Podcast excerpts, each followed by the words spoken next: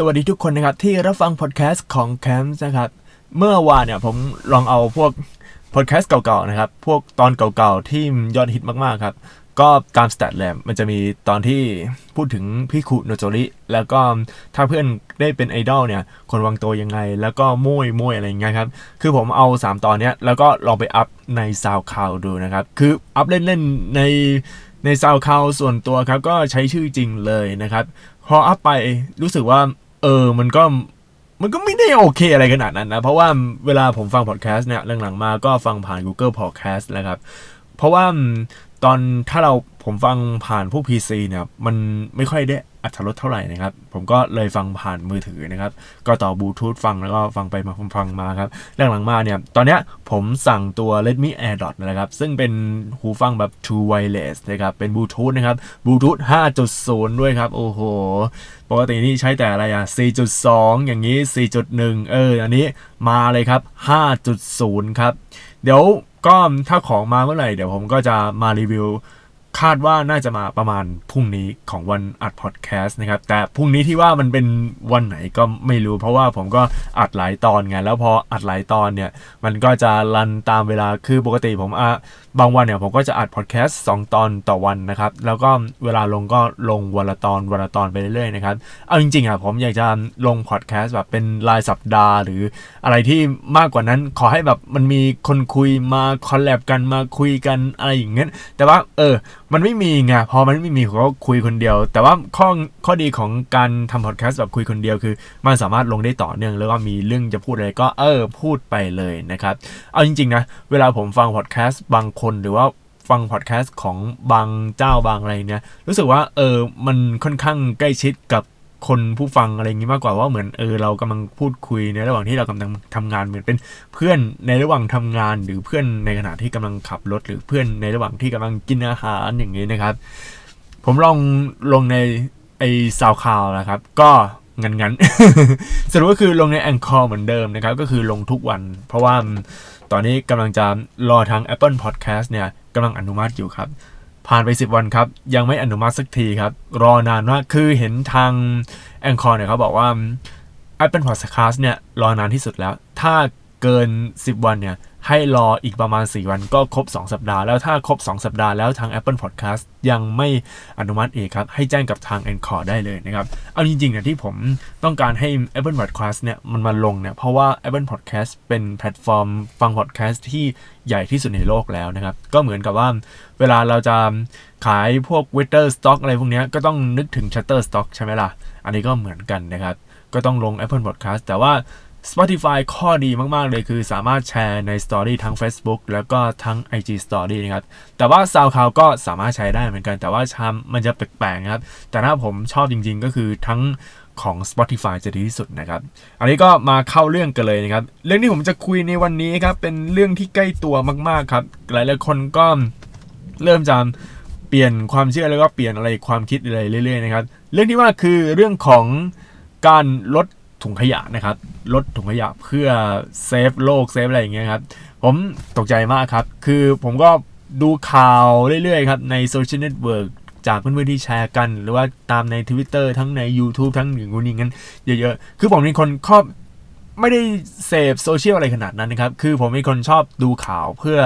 เออวันนี้มีอะไรบ้าง วันนี้มีมีอะไรที่เปลี่ยนแปลงบ้าง คือพยายามจะดูข่าว พยายามจะดูอย่างงู้อย่างนี้เอาจริงๆคือเหนื่อยนะ เพราะว่าเรากำลังเรียนรู้อยู่ตลอดเวลาครับ แต่ว่าการเรียนรู้ตลอดเวลาเนี่ย ถ้าเรียนรู้ไม่ดีจริงๆนะ จะกลายเป็นโรคประสาทไปเลยทำให้ โอ้โห สมองมันไหลมาเทมาจนกระทั่งแบบจับนิดชนหน่อยกลายเป็นคนโรคประสาทไปแต่จริงไม่ถึงขนาดนั้นก็คือฟังหูไว้หูในบางอย่างนะครับ แต่ว่า สิ่งที่จะคุยในตอนเนี้ยเป็นเรื่องของ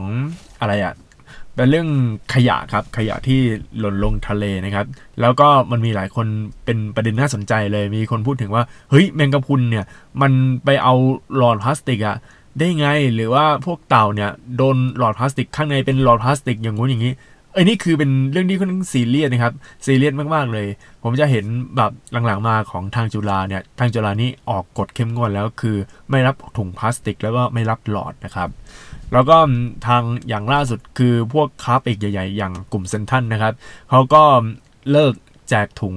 พลาสติกแล้วนะครับ อันนี้คือเป็นอย่างเข้มงวด ซึ่งไม่รู้ว่าทางอะไรอะทางของ Family Mart ซึ่งก็เป็นของเซ็นทรัลเอาง่ายๆครับ อันไหนที่มันรับ The One Card ก็คือของเซ็นทรัลทั้งหมดเนี่ยไม่รู้ว่าทาง Family Mart เนี่ยเขาไม่เอาถุงพลาสติกหรือยัง เพราะว่าณตอนนี้ทุกวันที่สี่ของแทบจะทุกหน่วยงานเลยเขาจะไม่เอาถุงพลาสติกใช่ไหมแต่ว่าของแต่ว่ามาตรการล่าสุดของเซ็นทรัลเนี่ยเขาบอกว่าตั้งแต่วันที่ 4 หรือวันที่5มิถุนายนเป็นต้นไปเนี่ยเขาไม่รับถุงพลาสติกตลอดไปนะครับ ไม่รู้ว่า Family Mart โดยหรือเปล่า แต่ว่าที่รู้คือผมไป Family Mart แล้วเขาก็ยังแจกถุงพลาสติกอยู่เลยนะครับ แสดงว่ามันอาจจะไม่เข้าขาย แต่มันเหมือนว่า Family Mart เนี่ย มันเป็นน้องๆ คือหุ้นส่วนของเซนทันที่มีให้กับ Family Mart มันน้อยกว่าหรือเปล่า แต่ว่าท็อปเนี่ยรู้สึกว่าเริ่มแบบมีแล้วแต่ว่าไม่มีการผ่อนปลนแต่ถ้าเอาจริงๆนะ ถ้าคุณอยากจะสะสมแต้ม The One Card จริงๆเลยนะ ไปร้าน Tops ดีที่สุดนะครับ จริงๆ เพราะว่าร้าน Tops เนี่ยมัน ลดเยอะมากคือของบางอย่างลดเยอะ แล้วก็เพื่อ The One Card โดยเฉพาะนะครับอะอันนี้พูดนอกเรื่องมามากแล้วแต่นี้มาเข้าประเด็นในเรื่องของลดถุงพลาสติกนะครับ คืองดถุงพลาสติกอย่างเงี้ยคำถามคือ แล้วถ้าไม่มีใครแบบแจกถุงพลาสติกอย่างเงี้ยเราจะไปซื้ออะไรไงครับ โอเคครับ เดี๋ยวผมจะแจกแจงประเด็นอย่างนี้นะครับ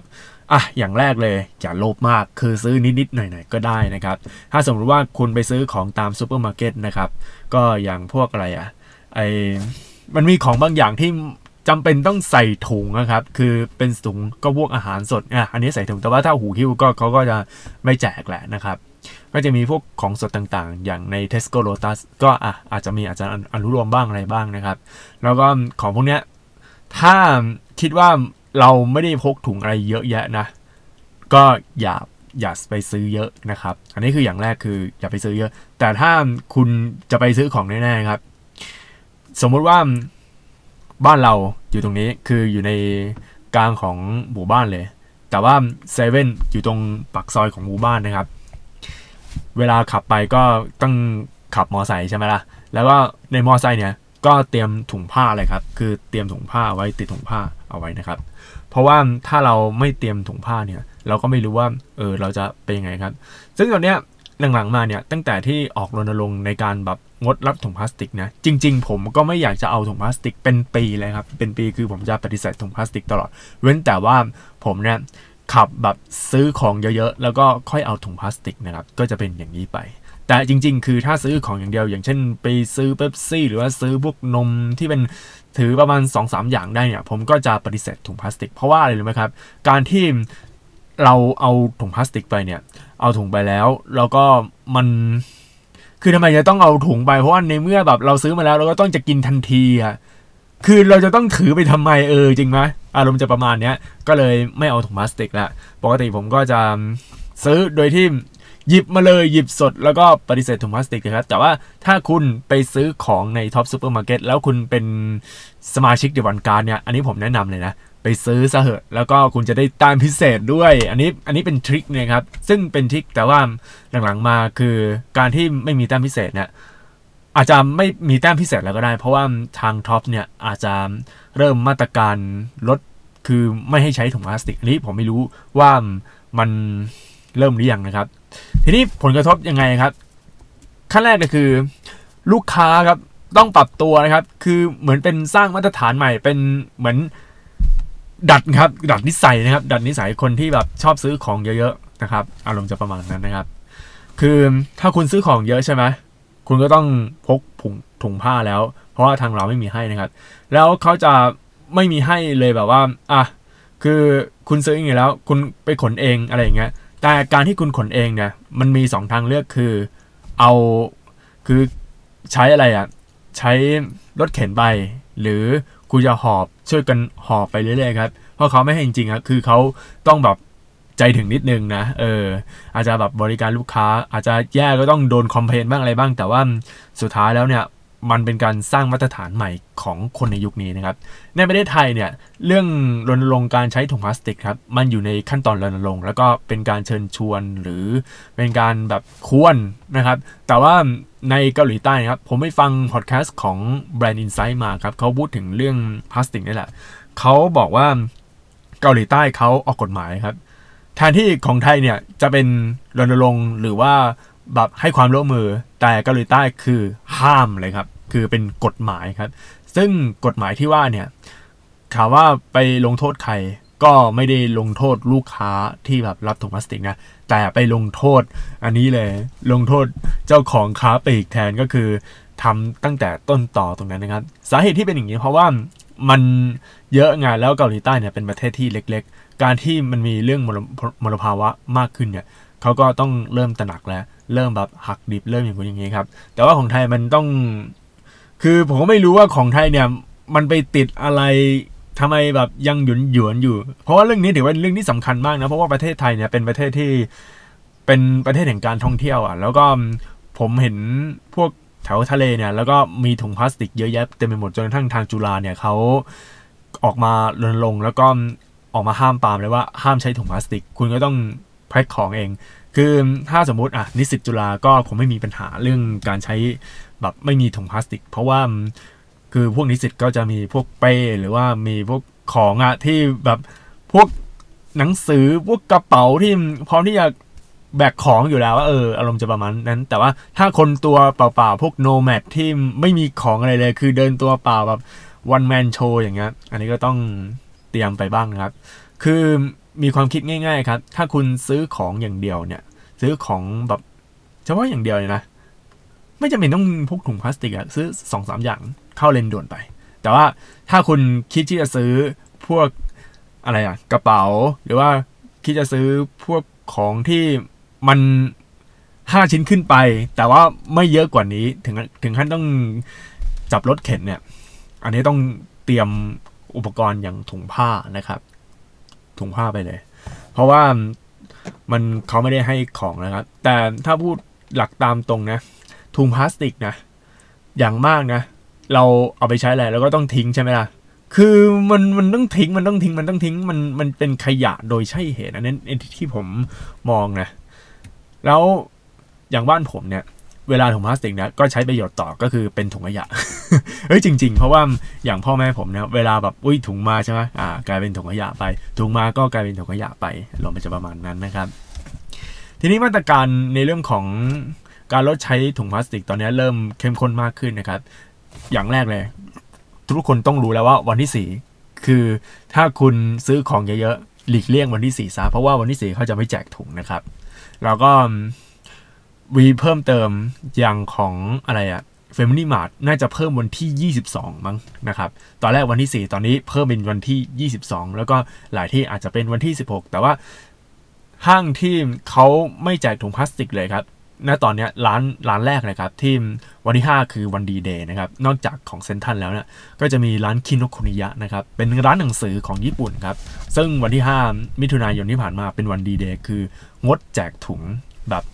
หักดิบเลยครับ คือผมเชื่อว่าเออมันก็ต้องมีถุงนี้ใช่ไหมแต่ว่า จากประสบการณ์ที่ซื้อหนังสือมาครับปกติเราซื้อหนังสือมา ผมก็เอาใส่เข้าไปในกระเป๋าอยู่แล้วเออเพราะว่าผมก็จะมีกระเป๋าแล้วก็ใส่เข้าไป ดังนั้นถุงคือมันไม่จำเป็นเลยนะครับ คือถ้าถุงนะเอออาจจะเป็นถุงผ้าขายถุงผ้าเพิ่มเติมก็มีนะครับ แต่ถ้าพูดถึงโครงการที่ไม่เอาถุงอะไรอย่างเงี้ย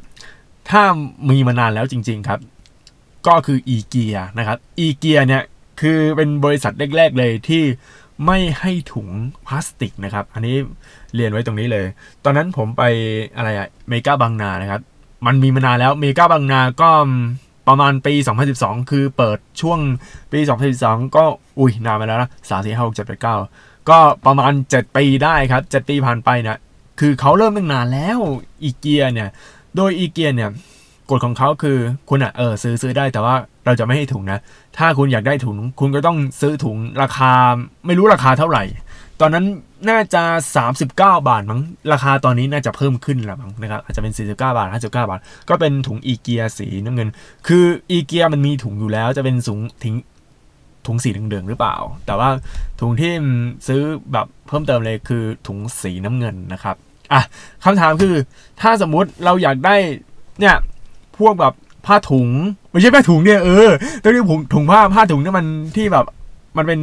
เหมือนกระโปรงของผู้หญิงอะต้องเรียกถุงผ้า เออคำถามว่เราอยากได้ถุงผ้าเนี่ย เราจะได้ที่ไหนนะครับคำตอบเลยคือไปงานตามอีเวนต์ต่างๆนะครับ พวกอีเวนต์แนวแนวเทรดแฟร์ที่ตามไบเทคอย่าง manufacturing expo หรือว่าพวกแบบ metalex อะไรอย่างเงี้ย มันจะมีบูธหลายบูธที่เขาแจกถุงให้ครับ แล้วเป็นถุงผ้า อันเนี้ยอันที่สามารถใช้ได้ครับ อันนี้คืออย่างแรกนะอย่างที่สองไปที่นี่เลยครับงานหนังสืองานหนังสือบางที่เขาจะแจกถุงผ้าครับแบบร่วมกิจกรรม แล้วก็ไปตรงอีที่เป็นบุฟเฟ่อะบุฟเฟ่นะครับเราจะได้ถุงด้วยครับ เออ อันนี้คือเป็นทิกแนะนำนะครับ จริงๆเนี่ยถุงผ้าเนี่ยแป๊บนึงนะจริงๆถุงผ้ามันมีอยู่ทุกที่นะครับที่เราจะได้นะครับ แต่ว่าถ้าเราอยากแบบอยากได้ของอะไรมากกว่านั้นเนี่ย ก็ต้องเสาะแสวงหาเองครับ คือจริงๆอะถุงผ้าตอนเนี้ยที่บ้านผมที่กรุงเทพมีเยอะมากแหละเยอะแบบเยอะจริง ๆ เลย ก็เอาไว้ใช้แบบไม่หมด บางทีผมก็ให้พ่อให้แม่บ้างอะไรบ้าง เวลาพ่อแม่มาที่กรุงเทพก็จะให้ถุงผ้าไป เพราะว่าถุงผ้าเนี่ยถือว่าสำคัญนะครับ มันมันจะเริ่มสำคัญในอนาคต เพราะว่าเรื่องกฎหมายไอ้ให้ถุงเนี่ย อาจจะผลักดันในอนาคตแน่นอน มันจะมีการเปลี่ยนแปลงเพื่อเซฟโลกมากขึ้น แล้วก็มันเป็นสิ่งที่เหมือนเป็นวิสัยทัศน์ของประเทศที่พัฒนาแล้วนะครับ อย่างเกาหลีใต้อย่างเงี้ย เกาหลีใต้เขามองว่าการแบบมีมีถุงขยะเนี่ยถือว่าเป็นเรื่องที่ผิดกฎหมายเลยนะครับ เออ อันนี้คือประมาณนี้ เพราะว่าถุงขยะเนี่ย นอกจากว่ามันจะสร้างพวกแบบมลภาวะไม่พอนะ มันเพิ่มขยะจำนวนขยะที่มันมีมากขึ้น แล้วลองสมมติดูอย่างเกาหลีใต้เงี้ยเป็นประเทศที่เล็กกว่าเมืองไทยนะแล้วขยะมันมีมากขึ้นมีแต่พวกพลาสติกเนี่ยมันค่อนข้างทำลายลำบากมากนะมันจะมีการกำจัดขยะพวกพลาสติกค่อนข้างลำบากแล้วรียูสอาจจะแบบยากด้วยอะไรด้วย ดังนั้นการใช้ถุงผ้าเนี่ยถือว่าเป็นสิ่งที่สำคัญมากๆนะครับ อ่า แล้วถ้าถามว่าในไทยที่ก่อนหน้านั้นอะ ก่อนที่ ไอดีเดย์เนี่ยมันจะเกิดขึ้นมาเนี่ยในไทยที่ไหนบ้างมีนะครับ ที่ผมดูข่าวแล้วก็คือเกาะเต่าเกาะเต่านี่เขามีมาตั้งนานแล้ว ซึ่งตรงนั้นอะเหมือนเกาะเต่าเขามีมาตรการนะครับ เพราะว่าห้ามให้พวกแบบถุงพลาสติกนะครับ เพราะว่าบริเวณเกาะเต่าเนี่ยถือว่าเป็นเกาะที่มีแบบอะไรอะเป็นแหล่งท่องเที่ยวก็จริง แต่ว่ามันอยู่แถวชายทะเลไงแถวชายทะเลแล้วแบบบางคนคืออย่าลืมครับว่านักท่องเที่ยว หลายชาติเนี่ยที่มาไทยนะเขาจะมองว่าเมืองไทยมันเหมือนเป็นเมืองที่ทำอะไรก็ได้ครับ บางคนก็มักง่ายก็คือทิ้งขยะไป อะไรอะไรก็ทิ้งอะไรก็ทิ้งครับซึ่งเนี่ยนะก็คือปัญหาของเมืองไทยนะครับ เลยทางอะไรอะทางอะไรวะหรือว่าเออ เกาะเต่าครับ เกาะเต่า เกาะเต่าเขาเลยออกมาตรการว่า คุณจะต้องเวลาซื้อของเนี่ยต้องมีสัมภาระ คือผมเชื่อว่านะ นักท่องเที่ยวก็ต้องมีสัมภาระเป็นของตัวเองอยู่แล้วก็ต้องมีกระเป๋าเป็นของตัวเองครับ เวลาซื้อของที่เซเว่นก็ถ้าซื้อของเยอะๆ ก็จะยัดของเข้าไปในกระเป๋าของตัวเองอารมณ์ประมาณนั้นเลยครับ อันนี้คือเตือนไว้ก่อนนะครับ ซึ่งเกาะเต่าเป็นสถานที่แรกที่บังคับใช้เรื่องตรงนี้ไม่รู้ว่าเป็นขอความร่วมมือหรือเป็นการแบบเป็นกฎหมายเป็นกฎในละแวกนั้น แต่ผมเชื่อว่าในอนาคตอันใกล้นี้ครับ เมืองไทยเนี่ยก็จะใช้ถุงผ้าแล้วก็จะเลิกใช้ทุกถุงพลาสติกถ้าแบบไม่จำเป็นจริง ๆ อะ อันไหนที่มันยังใช้ได้อยู่นะครับ อันที่ใช้ได้อยู่ก็จะเป็นเรื่องของอะไรอะถุงที่เป็นใส่อาหาร ถุงใส่อาหารนี่คือ มันยังต้องใช้ก็ต้องรอกับทางว่าพวกฝ่ายนักวิทยาศาสตร์นะครับของไทยหรือว่าพวกคนที่รักสิ่งแวดล้อมเนี่ยเขาจะเอาตัวเนี้ย ถุงเนี่ยมันจะเป็นย่อยสลายยังไงนะครับ แต่ว่าทางเซเว่นตอนนี้นะครับ ถุงยังมีการผลิตอยู่ มีการแจกอยู่นะครับ ยกเว้นเกาะเต่าถึงแม้ว่าถุงจะแจกอยู่ แต่ว่าพวกบรรจุภัณฑ์นะครับ อย่างพวกกราฟอะไรอย่างเงี้ย มันก็เป็นกระดาษแล้วนะครับ ปกติจะเป็นพลาสติกนะครับ ก่อนหนั้นจะเป็นพลาสติกแต่ว่าตอนนี้จะกลายเป็นกระดาษแล้วนะครับ หรืออาจจะเป็นแก้วที่สามารถรียูสได้นะครับ ดังนั้นครับคือผมเชื่อว่าในอนาคตเนี่ยในกรุงเทพหรือว่าในต่างอะไรเงี้ยมันก็ต้องใช้พวกแบบสินค้าหรือว่าของที่มันเป็นที่ไม่ใช่พลาสติกอะแบบบรรจุนะครับ ไม่รู้ว่าเทรนชาไข่มุกตอนนี้นะครับ เขาจะเปลี่ยนไปใช้พวกอุปกรณ์แบบรักโลกหรือเปล่า อันนี้ผมไม่แน่ใจนะ เพราะว่าชาไข่มุกเนี่ยเป็นหนึ่งใน สินค้าที่ต้องใช้พลาสติก ในการบรรจุน้ำชาไข่มุกนะครับ อันนี้ก็ไม่รู้เหมือนกัน แต่ถ้าทำได้นะครับ แต่ถ้าทำได้ ผมเชื่อเลยว่า ชาไข่มุกนั้นจะกลายเป็นชาไข่มุกรักโลก แล้วจะกลายเป็นไวรัลสำหรับพวกคนที่อนุรักษ์โลกนะครับ คนอนุรักษ์โลกก็จะแบบอุ้ยไปอุดหนุนชาไข่มุกตรงนี้นะครับ ซึ่งทุกวันนี้ยังไม่รู้ว่าแบรนด์ไหนที่ สามารถทำชาไข่มุกใส่ในบรรจุภัณฑ์ที่เป็นกระดาษเพื่อย่อยสลาย ก็ต้องติดตามดู แล้วก็สำหรับคนที่อยากจะเปิดชาไข่มุก อยากจะเปิดแบบน้ำอาหารอะไรอย่างเงี้ยใหม่ๆ พวกเทรนใหม่ๆ ลองใช้บรรจุภัณฑ์ที่มันรักโลกดูนะครับ แล้วคุณก็จะดังโชั่วข้ามคืนพบกันใหม่ในพอดแคสต์ตอนหน้าครับ สวัสดีครับ